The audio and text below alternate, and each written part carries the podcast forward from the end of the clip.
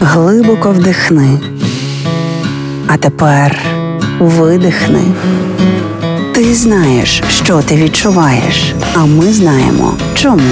Програма є мозок.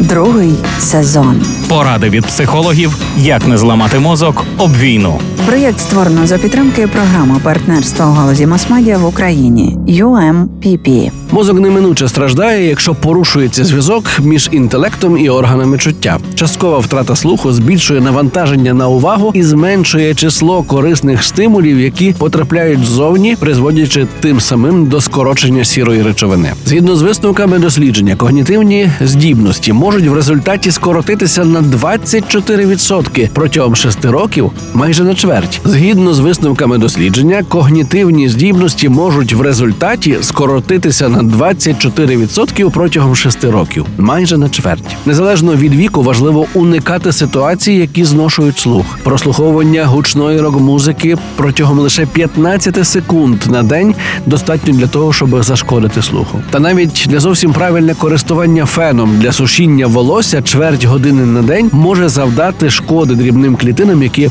відповідають за прийом звуків з навколишнього простору. Наскільки ваші вуха старші за вас? Не доводьте до цього. Ну а якщо ви вважаєте, що слух у вас вже порушений, зверніться до лікаря. Проблему краще завжди вирішувати на ранніх станціях. Бережіть вуха і зір також, звичайно.